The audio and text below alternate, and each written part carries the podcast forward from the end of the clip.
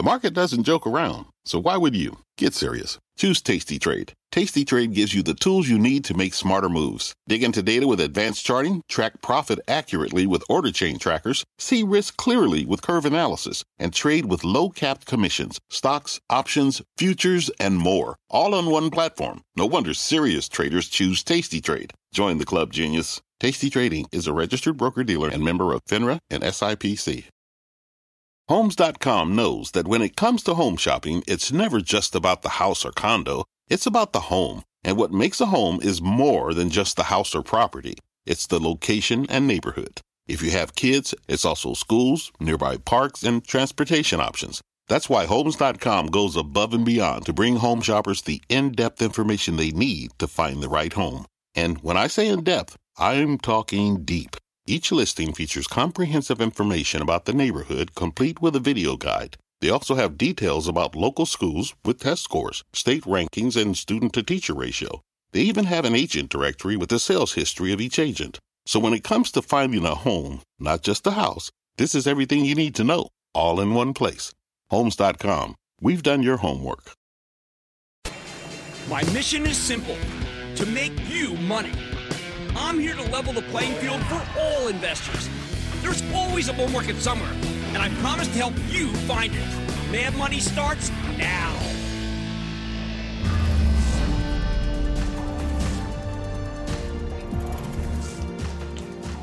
Hey, I'm Cramer. Welcome to Mad Money. Welcome to Cramerica. And of course, welcome to the city of brotherly love, Philadelphia. Other people want to make friends. I'm just trying to save you some money. My job is not just to entertain, but to educate, teach you, and try to put this into some sort of context. So call me at 1 800 743 CNBC or tweet me at Jim Cramer.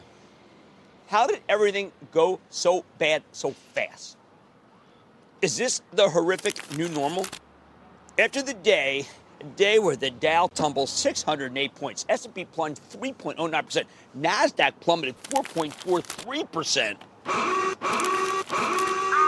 I'm worried that the answer is yes. Between the Fed and the trade war, we're in rough shape.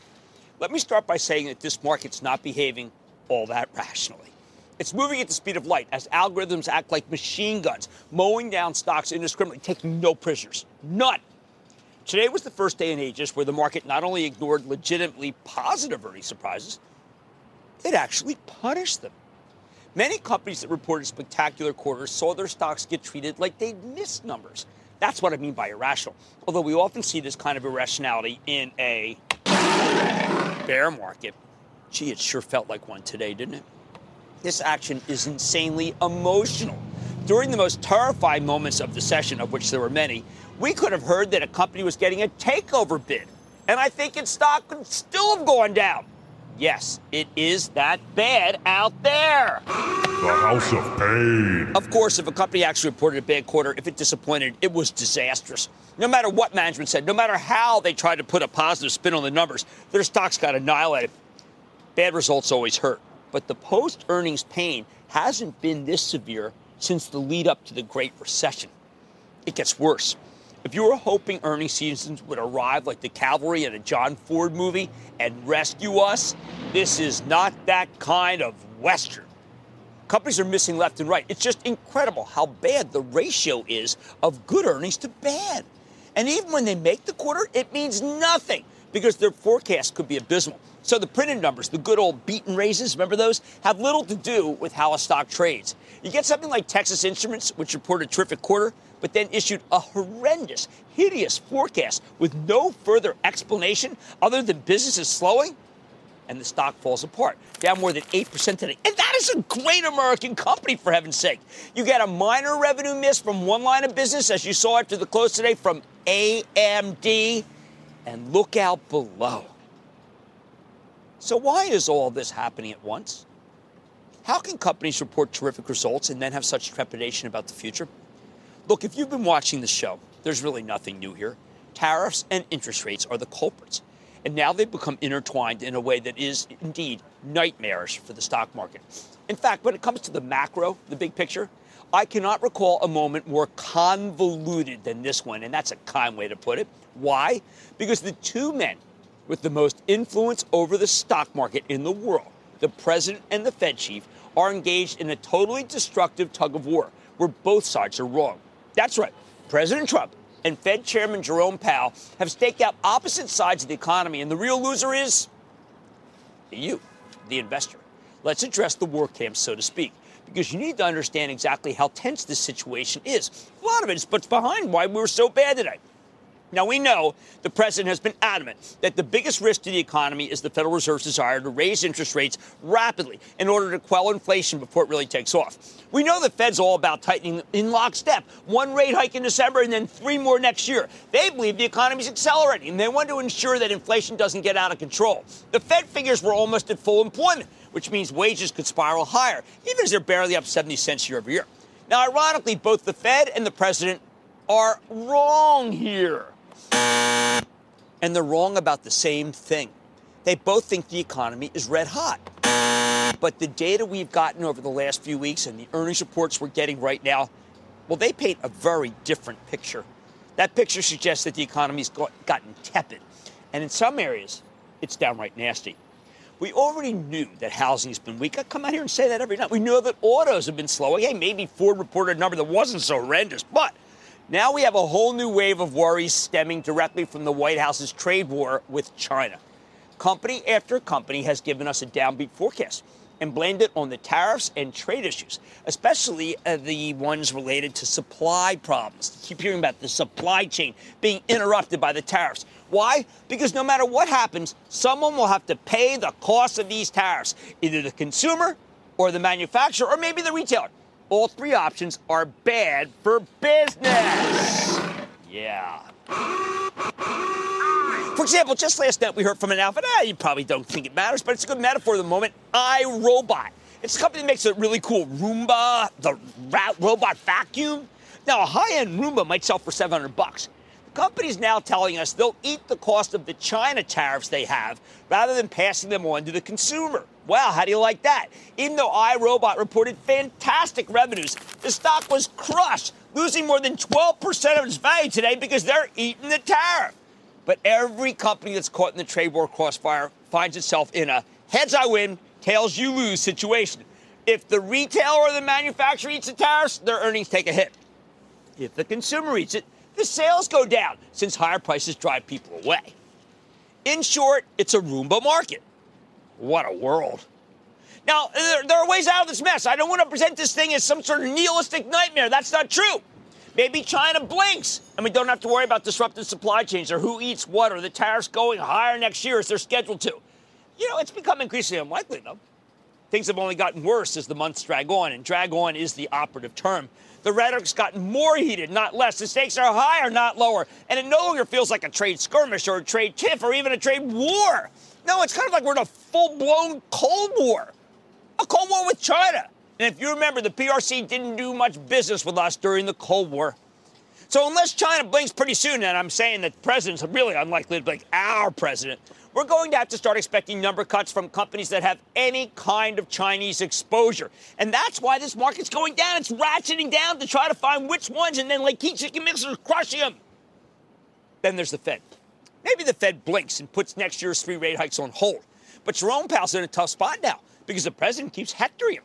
Last night, Trump openly provoked Powell by making fun of him, by saying that raising rates seems to make him happy. I've never seen this kind of thing before. It's almost surreal. The president appointed Powell, for heaven's sake. If he wanted a less hawkish Fed chief, he should have kept Janet Yellen. You never want to see the head of state go to war with your central bank. But more importantly, every time the president bashes him, he actually makes it harder for Powell to back down.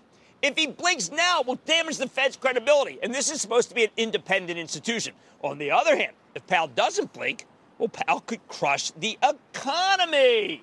House of, house of pain. There we go, right?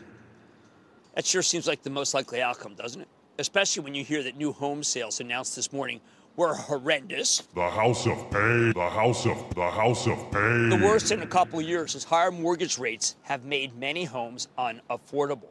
Of course, things can, can work out for the better. It's possible. Remember, there's always a bull market somewhere. I mean, stocks can go down enough that they correct themselves on their own. The consumer packaged goods names are certainly in bull market mode. They're flying. Uh, they're flying because they offer good dividends versus declining long term bond yields. But then again, bond yields are declining because business is not so good. The strength in the recession stocks is more like the silver lining to a very dark, dark cloud.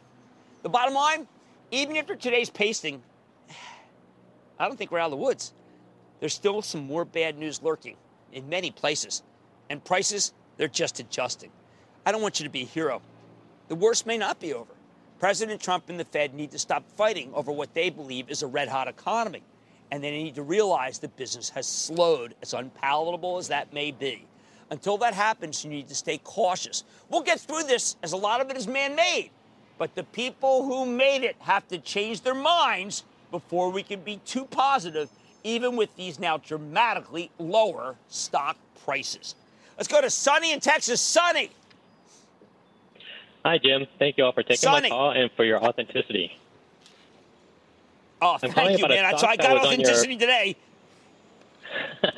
I'm Go ahead. calling about a stock that was on your power rankings but is down over 20% from its recent high.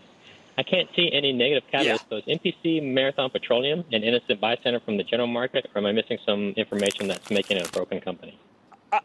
No, I mean I think what people are saying is is that the spread between what where uh, the really inexpensive Permian and what they're refining it at is getting narrower, but it's really not. I think that this one's just a victim of circumstance. Uh, Gary Heminger's doing a terrific job. It is a stock that was down badly today, like many other stocks. But no, Sonny, it's there's nothing wrong. Uh, but it is in the oil cohort, and everything related to oil is getting crushed. Let's go to Bill in Florida. Bill. Hi, Jim. First time caller, long time viewer. My question's on Excellent. BlackBerry because they've had decent earnings. They've got this patent litigation, continues to falter. I've got 3,700 shares. Average cost about 825. Should I uh, buy some more, sell, or hold? It's an inexpensive stock. It's an inexpensive stock, but I have no catalyst. And understand that right now, even the best of the best tech stocks are coming down. So I think you have to expect that stock's going to go a little bit lower before it bottoms. All right. Hey, there is a lot to get through here. But don't we always get through it together? You think this time's going to be any different? Oh, by the way, I want you to join me tonight right after this for a CNBC special report with my friend Melissa Lee. We will have every angle covered, 7 p.m. Eastern. We just aren't out of the woods yet. This may be the new suboptimal normal for some time. Oh Mad Money tonight from the city of brotherly love, I'm telling you how to spot the clear divergence between the best and worst performers in each sector this earnings season. Then, after a topsy turvy day, the Dow ultimately closed down more than 600 points. What's your game plan? Call me or tweet me. I got your back. And how a $2 billion e commerce brand competes with the likes of Amazon. So stay with Cramer. Don't miss a second of Mad Money. Follow at Jim Cramer on Twitter. Have a question? Tweet Cramer. Hashtag mad tweets. Send Jim an email to madmoney at cnbc.com or give us a call at 1 800 743 CNBC. Miss something? Head to madmoney.cnbc.com. I'm opening up the lines to hear from you, the voices of America, because it's an uncertain time. I want to talk to you. Mr. Cramer, I just want to tell you, you are absolutely, positively fantastic. Thanks for helping us not panic in times like this. The average investor, which we all know and love, you cater to us, and we appreciate that for all you teach us. I am not going anywhere. You shouldn't either. We will get through this together. Cramer has your back. Call 1 800 743 CNBC and let's take on the market together. We're going to figure this out. We'll puzzle it over, and we'll make it so that we're all smart. Take your business further with the smart and flexible American Express Business Gold Card. It's packed with benefits to help unlock more value from your business purchases. That's the powerful backing of American Express. Learn more at americanexpress.com slash business gold card. Fact. Running a business is not getting easier on your wallet. With higher expenses on materials, employees, distribution, and borrowing, everything costs more. Also a fact. Smart businesses are reducing costs and headaches by graduating to NetSuite by Oracle. NetSuite is the number one cloud financial system, bringing accounting, financial management, inventory, and HR into one platform and one source of truth. With NetSuite, you reduce IT costs because NetSuite lives in the cloud with no hardware required. Accessed from anywhere, you can cut the cost of maintaining multiple systems because you've got one unified business management suite. You improve efficiency by bringing all your major business processes into one platform, slashing manual tasks and errors. Over 37,000 companies have already made the move. See how you'll profit with NetSuite, and then you can think of all the ways you could be spending the money you save. Company retreat in Malibu, anyone? By popular demand, NetSuite is offering a one-of-a-kind flexible financing program for a few more weeks. Head to netsuite.com to start saving.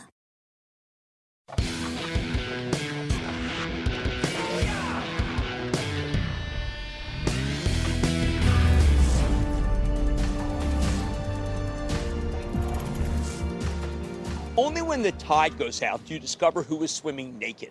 That fabulous quote from the great Warren Buffett is the perfect tagline for this so far awful earnings season. We're seeing lots of naked CEOs, along with plenty of good ones in swimming trunks, and often they're in the exact same sector. So, who's swimming naked? Something we need to know before we start buying into this horrendous tape. First, the big one for me is ATT versus Verizon. I can't believe how solid Verizon's numbers are. With the company delivering terrific earnings beat and an amazingly healthy 510,000 new postpaid subscribers that revealed yesterday, Verizon's firing on all cylinders. It's a buy if it ever comes down again.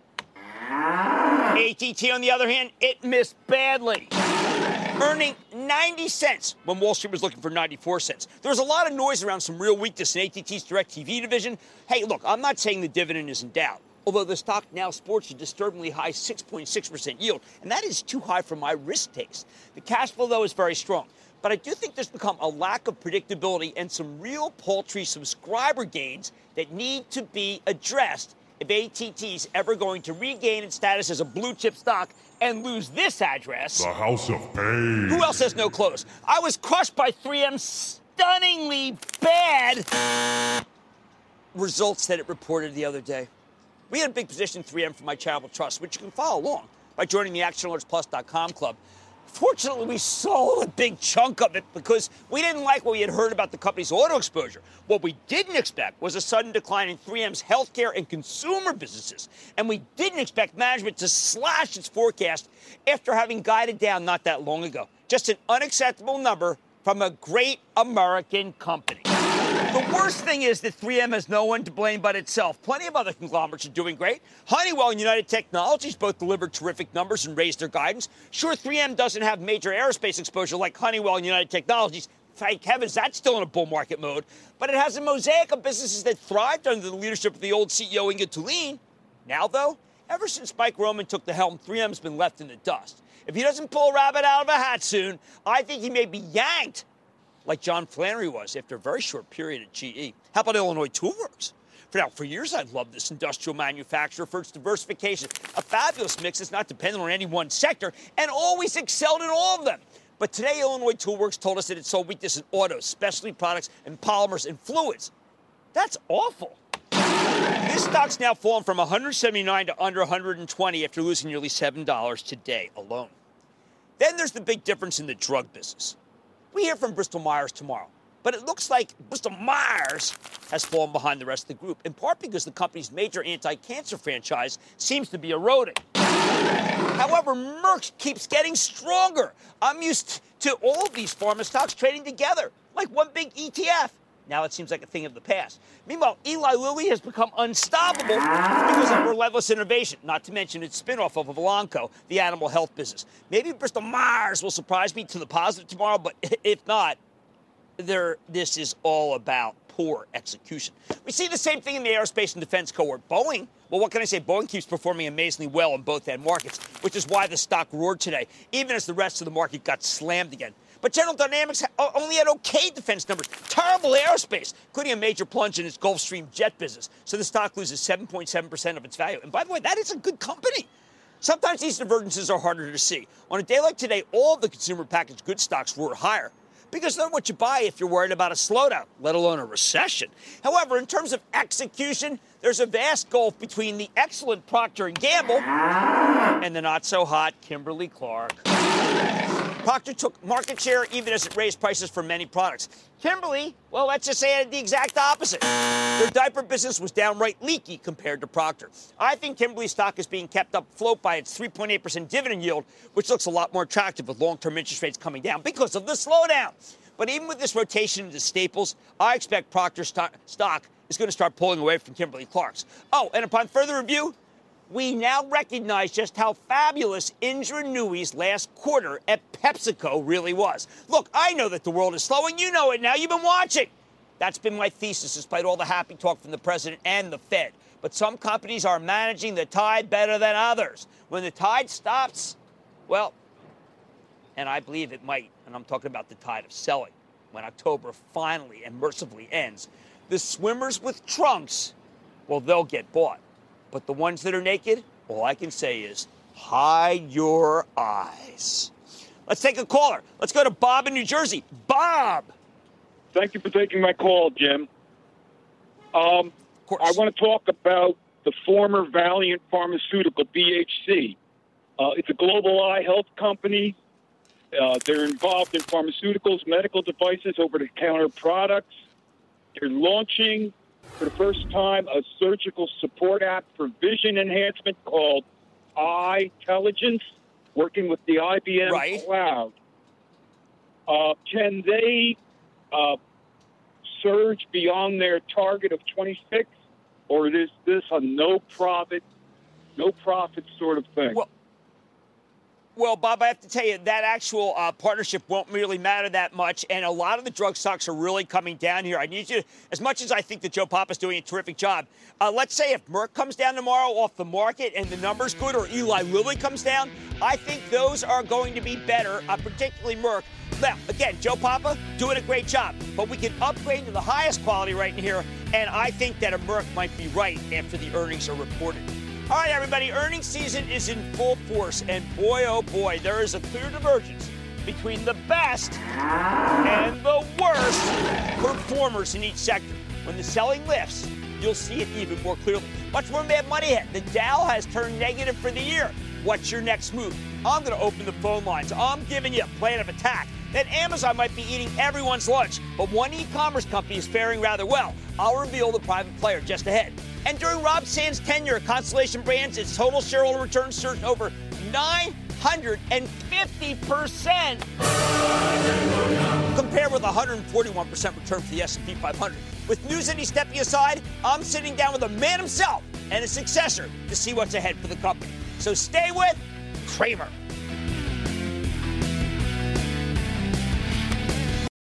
Here's a question Have you ever been prescribed a medication? Most likely, yes. Well, what about this question? Did you understand how it worked? The way your medication works in your body shouldn't be a mystery. Learn how Vyvgart, Fgart Alpha FCAB works by visiting vyvgart.com slash MOA. That's V-Y-V-G-A-R-T dot com slash M-O-A. Brought to you by argenx.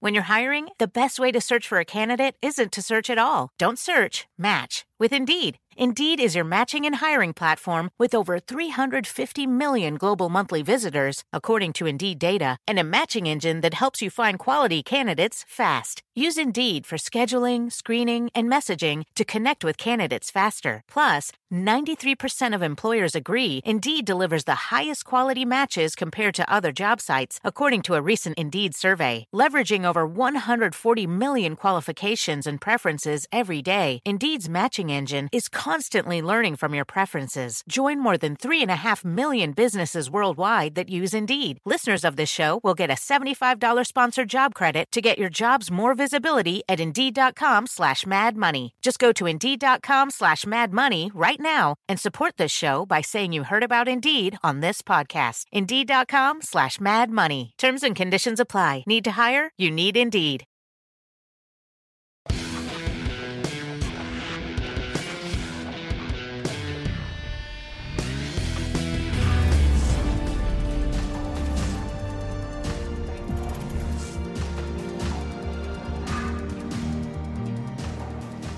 Look, I'm not in denial. I know where we live. The House of Pain. But I also know this is an interactive show that is trying to help you get through difficult moments, and this is one just like the difficult moments we endured from 2007 to 2009.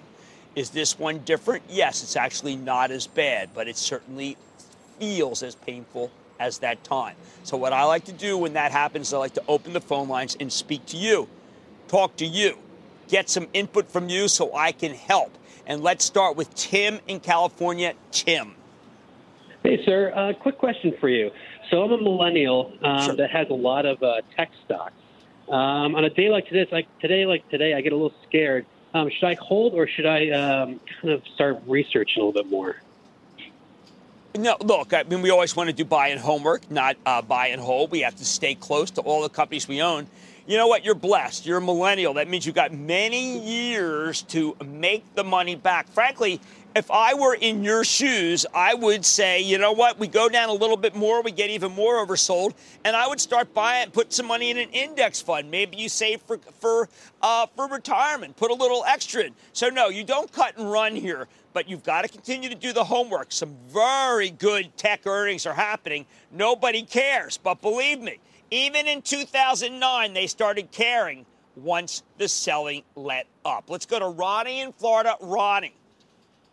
Yes, Jim. Booyah. Ronnie Kilbride, originally from Brooklyn. Listen, I got an earnings question that everybody's calling me because I was an ex commodities broker in the trade center. My question okay. is like AMD today, the earnings was expected, I think, whatever, 12.6 billion, right. and it was only 12.4. Why is everybody right. selling AMD when they still made 12.4 okay. billion dollars? Okay, Ronnie, look, this is a great point. And what's happened is, is that there's several businesses in AMD. There's a PC business, and that was absolutely excellent, okay? There's some businesses that are involving with data center, and they're incredibly strong. But they have a graphical user interface business that was not that good. And the reason why is a lot of this has to do with uh, uh, superheated uh, crypto and blockchain, and that had to get weaker. The same thing happened, by the way, with NVIDIA two quarters ago. It's going to take a couple quarters to work through, and then AMD will be fine. Don't forget where that stock came from and how fabulous Lisa Su has done. We're going to have her tomorrow morning on, on Squawk on the Street eh, to, to reform and remake this company. But it got too heated, and there was a line that was wrong. And when you have a stock that is up that much, and you have one line, which is the graphical user bit, that one line, it's enough to send the thing lower. But I bet it there is another day where you'll want to own AMD. How about we go to Robert in Florida? Robert. Jim, hi there. Uh, you know, what I want to talk to you about today is what any uh, mature uh, retail investor who's been a student of the market uh, would want to speak to you about. Uh, I come from sure. the age of uh, Leon Cooperman, Peter Lynch, and you, guys who know that to invest, you want to get experienced management look for 15% growth and have proprietary technology if possible. Instead. What we have nowadays are algorithms made by mathematicians. Uh, their parameters, uh, only God knows what their parameters are. Probably nowadays, it's who's going right. to win the next election, and uh, and program trading, program trading by the big guys. Uh, the the, right. the, retail investor is gone, uh, has has lost his confidence and when you see how the market behaves, uh, where for a few days uh, it's drastically up in the AM, uh, goes down in the PM. Right. And right. when you see a day like today where the market was driven, and I mean driven very low at the okay. very end, where these big shots right. know that the earnings that, that came out today were going to be good. And, and you can be sure that tomorrow morning the market will be up. Okay, well, Robert, first of all, we we're not quite sure what it will do. And by, by the way, I very much appreciate that you put me, uh, although undeservedly, in the camp of Lee Cooperman a good friend of mine and Peter Lynch, an unbelievable money man. I'm not that. I, I, I had a good record. I'm on TV. Uh, I appreciate your confidence in me.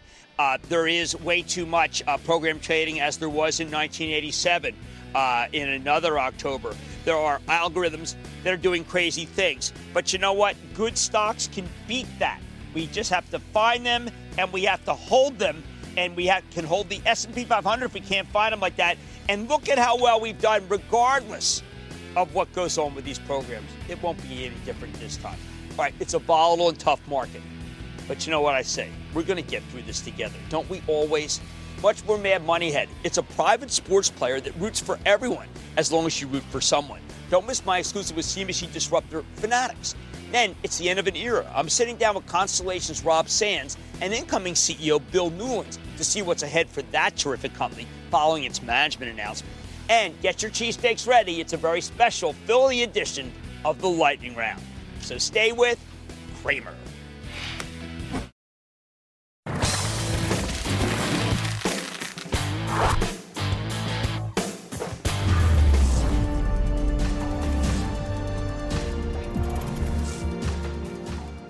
Here in Philadelphia today for the Disruptor 50 Roadshow, where we try to identify the startups with the potential to revolutionize their respective industries.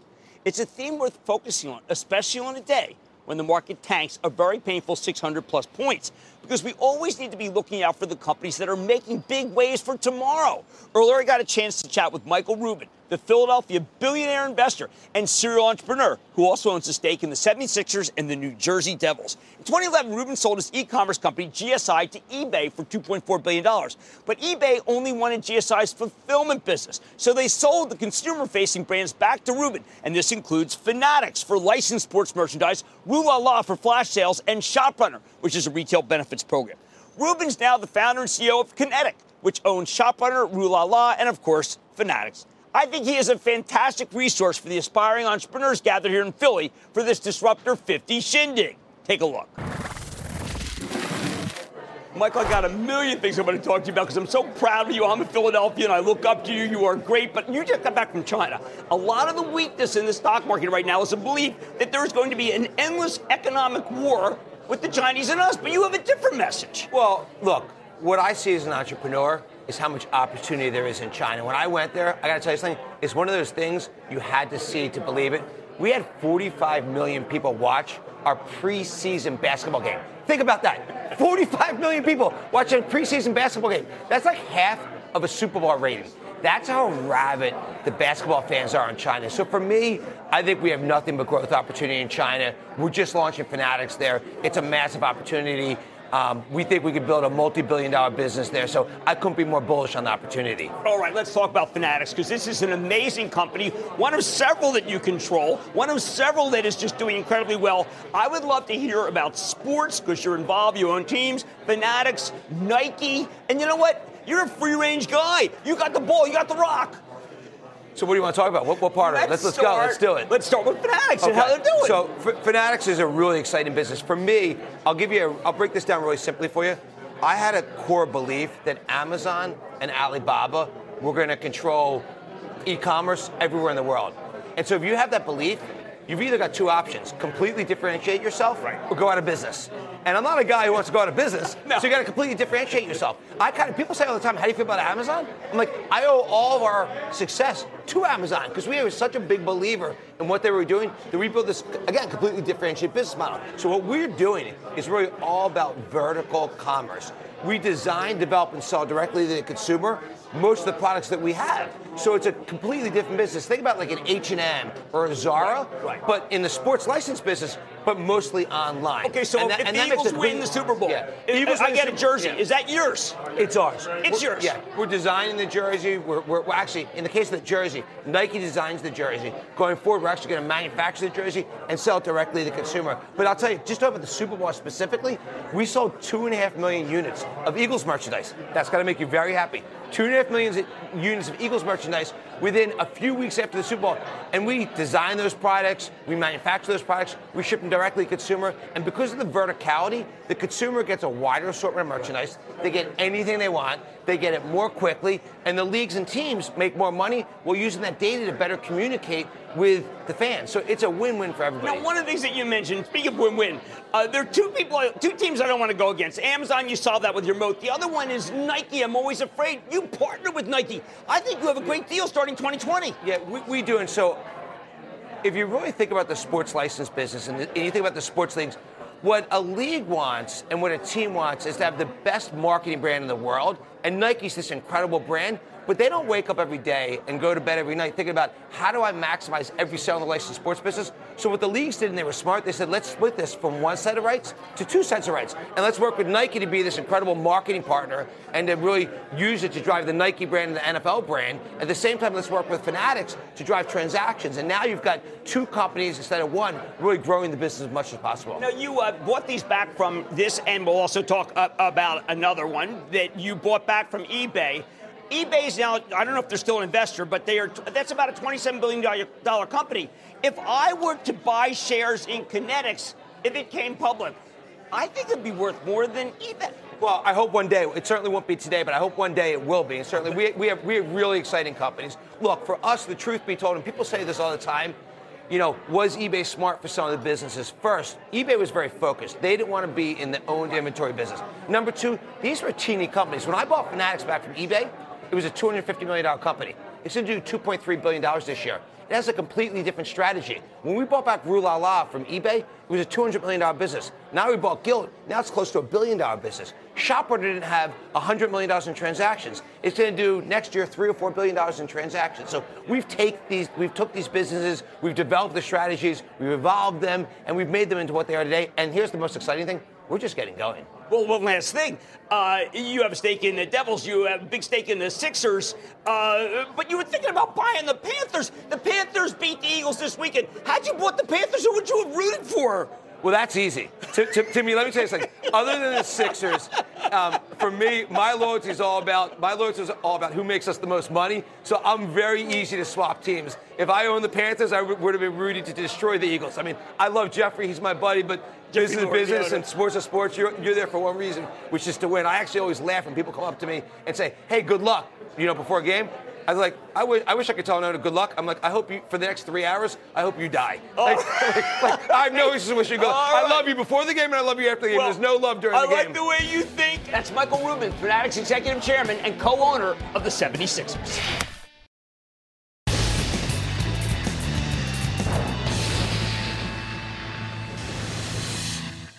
It is time. It is time for a special Philadelphia edition of the light round man. But my that's why I taking calls right by you say the name of South Center. Bye bye bye. So the middle of the clock right then play the sound. And then the lightning round is over. Are you ready, Ski Daddy? It's time for the lightning round. Going to start with Daryl in Texas. Daryl. Hey Jim, thanks for taking my call. My question's on Oh, of course, I bought, bought a lot of it over the last couple of days, thinking it was protected from interest rate and tariffs, and isn't it uh, to new 52-week low today?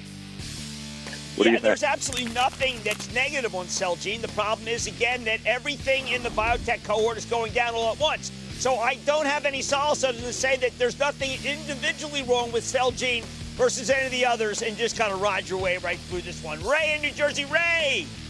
Hi, how you doing? Uh, I'm calling in reference to I am Apple. good, Ray. uh, How are you? Good, good, thanks. Apple uh, Hospitality, the REIT. Uh, I've I've had it for about two and a half years. I've had it for two years uh, when it went public, and uh, about a year before that Okay. when it was private. Uh, It's a solid read. It's not, I, I'm not going to say it's blow away. It's got a good yield and interest rates are going lower because of the slowdown. It's fine. Let's go to Robert in Texas. Robert. Yes, hi Jim. This is Robert in Houston saying hello. Okay. First time caller. I've been watching your show for Excellent. three years. Appreciate all you do for investors. Wanted to ask about Thank you. Lululemon. Lululemon, I think, is going to have a terrific quarter. We actually got an upgrade today. I think it was right, and I actually believe it or not, retail is going to be good. I think you'll do okay in Lulu. Let's go to Bill in Florida. Bill. Hey, Jim, this is a big booyah from St. Augustine, Florida.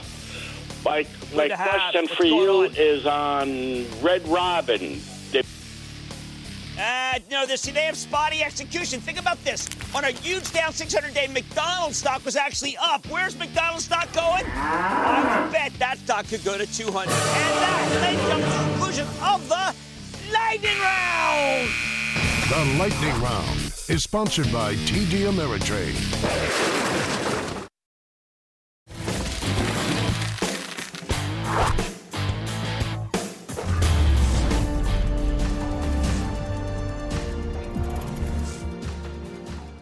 On a day where the Dow sinks a whopping 600 plus points, a painful day, it's important to remember to see the trees through the forest. Individual companies might still matter. Okay, maybe not today, but they will. And one that we are a big believer in had a big changing of the guard recently. So we have to ask ourselves, what do we do with the recently announced change that we're seeing at Constellation Brands? Do you know that three weeks ago we sat down with Rob Sands? He's the CEO of Constellation, right after he delivered a terrific quarter that sent the stock surging higher. Constellation is the U.S. distributor of Corona and Modelo. Hey, people still drink beer even when the stock market goes down. And they also got a bunch of other alcoholic brands and a major investment in Canopy Growth. That's the biggest Canadian cannabis play. Since then, though, oh boy, Constellation's had an eventful few weeks. The marijuana stocks have all sold off hard in the wake of Canadian legalization, something I predicted, and that's put this stock under pressure too. We're hearing the company might want to sell some of its wine brands, maybe pay down some debt. And most importantly, last week we learned that Rob Sands will be retiring on March 1st, turning over the top job to his current chief operating officer and president, Bill Newlands, although he plans to stay on as chairman of the board. The stock has sold off hard to the point where you're now getting the last quarter, a great one, for free. I still like it, but in many ways, this is indeed the end of an era. Earlier today, I got a chance to check in with Rob Sands, outgoing CEO of Constellation Brands, and his chosen successor, Bill Newlands, to get a better read on where the company's headed. Take a look. Well, first, Rob, great to see you here. Bill, great to have you. Rob, you're still a very young man. Why are you retiring, and is this really the right time? First of all, let me say that uh, you know succession planning is always uh, one of the most important things that uh, we do at at the company to make sure that you know we have the best and the brightest. And I've been CEO for 11 years, so. Uh, and the company has great momentum, and we're in a great position of strength at the moment. So, so I simply felt that now's the time uh, to retire as CEO. Uh, certainly, I'll be moving to the chairman position, so I'll still be involved uh, with the company quite considerably and in the strategic direction of the company. So it seemed like a it seemed like the right time. Always good to do these things from a position of strength as opposed to uh, when you're on your back foot. So uh, I believe that uh, it was the right decision to make. All right, now you're still running the company, so I have to tell you, Bank of America, Merrill Lynch came out today and said that you might sell some of your wines, uh, Clos du Bois, uh, Mark West, and some others. Uh, to raise maybe as much as $3 billion. I don't know where the story came from, but they said it would be uh, necessary to pay down debt. Uh, I find it surprising. You have such great cash flow, you don't need to do that. But is this something that you're pondering? One of the things that, that is very clear is we believe strongly in the wine business. We've invested a lot in the last few years on high end properties like Meiomi, The Prisoner, Charles Smith. But we also have recognized there's times when you need to look at what you're doing at the lower end of the business. And, and we said on our last earnings call, Rob said it on the call, that, that we were considering strategic alternatives for some of our tail wine brands, and we are going to do that. But uh, don't mistake the fact that we believe strongly in the wine business. It's a high margin business and one that has good growth compared to most CPG areas. Well, Bill, let me follow up on that. If you did sell uh, some of the wines, particularly some of the lower end wines, would you use that money to be able to pay down some of the debt that you took in order to be able to buy a big stake in Canopy? Well, again, this is all uh, this is all conjecture at this point. But certainly, there's that would give us plenty of opportunities to either invest further at the high end or to pay down debt. Okay, Rob. Uh, now that Canada has repealed, you've had a couple of days to think about it. You've certainly, we saw Bruce Linton on this morning earlier. He is saying that it is going much, even much better than he thought in terms of demand. Are you surprised about the incredible demand for cannabis? Well, I, I can't say that I'm really surprised. Um, you know, Bruce uh, is, has obviously been telling us the same thing, and uh, what we're observing in Canada is that uh, there's tremendous demand. Uh, people have been lining up uh, to to purchase uh, purchase the product. Um, so I'm not surprised because this is exactly what we predicted was going to occur, and so far it's playing out uh, pretty much exactly as we predicted. So. You know, we're incredibly enthusiastic about our investment in Canopy, and uh, you know, feel even better after the first few days that uh, it's going to be an unbelievable investment and an unbelievable market. Um, this is only the beginning. We're only two days in, and uh, you know it's going gangbusters. So we're incredibly excited about it, Jim. Uh, uh, recently, Bill, when you and I were in a teaching, uh, we heard Bruce say that he bought a huge amount of Constellation stock because he believed that one day Canopy would be boosting the value of Constellation. Are we there already? Well, I, I, think it's fair to say that would be good for the shareholders if he was right.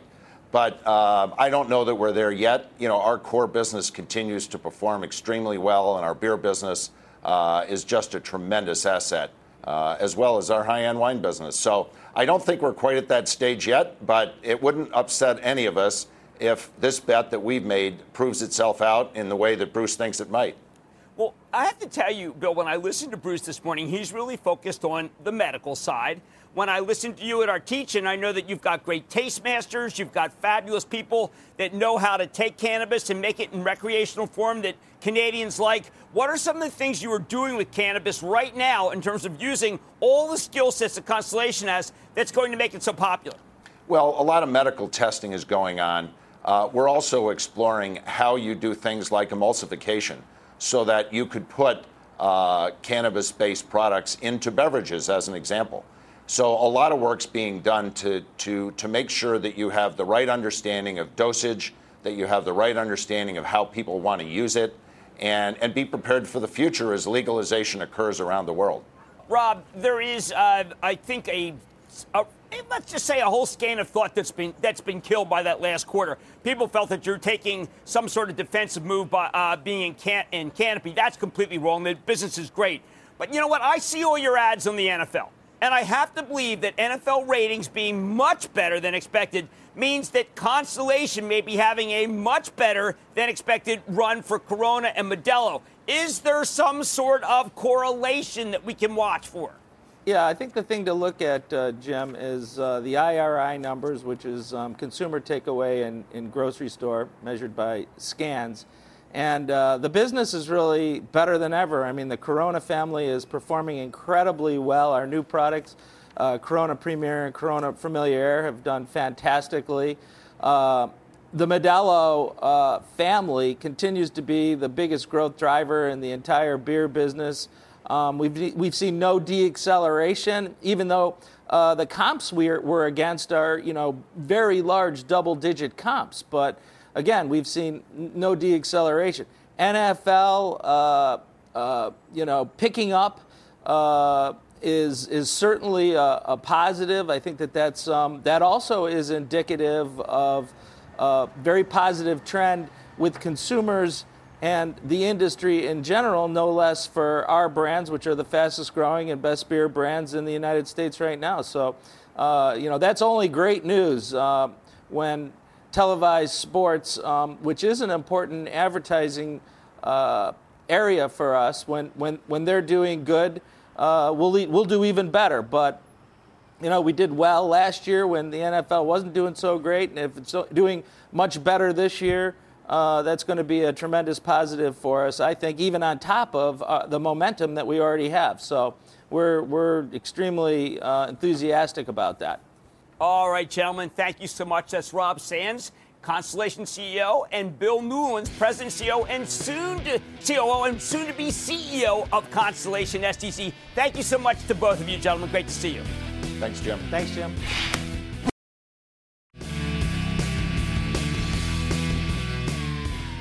Hey, don't go anywhere. I'm joining my friend Melissa Lee for a CNBC special report. We will have every angle of this volatility covered. All right, everybody listen. Uh, this is like no market we've seen in a decade, but a decade ago we had one like this. We gave you a big difference. Right now, balance sheets are good, they were terrible. Right now, the banks are strong, back then they were awful. Right now, we have what I call man made problems, whether they be tariffs or whether it be interest rates that are too tight. Back then, we had cataclysmic financial situation that was really difficult to undo, and a lot of instruments that nobody understood, and a Federal Reserve that was even tighter than this one. So, as long as it's man made, it can be undone by the people who did it. They just have to realize what they're doing. I like to say there's always a bull market somewhere, I promise to try to find it just for you right here on Mad Money. I'm Jim Cramer. See you tomorrow. This podcast is supported by FedEx. Dear small and medium businesses, no one wants happy customers more than you do. So you need a business partner just like you. Like FedEx, who understands your passion for serving your customers because they have the same commitment towards you. That's why FedEx offers you picture proof of delivery, packageless and paperless returns, as well as weekend home delivery to 98% of the U.S. on Saturday and 50% on Sunday. See the FedEx service guide for delivery information. What's more, FedEx Ground is faster to more locations than UPS Ground. Trust FedEx for timely deliveries. See what FedEx can do for your business. Absolutely, positively FedEx.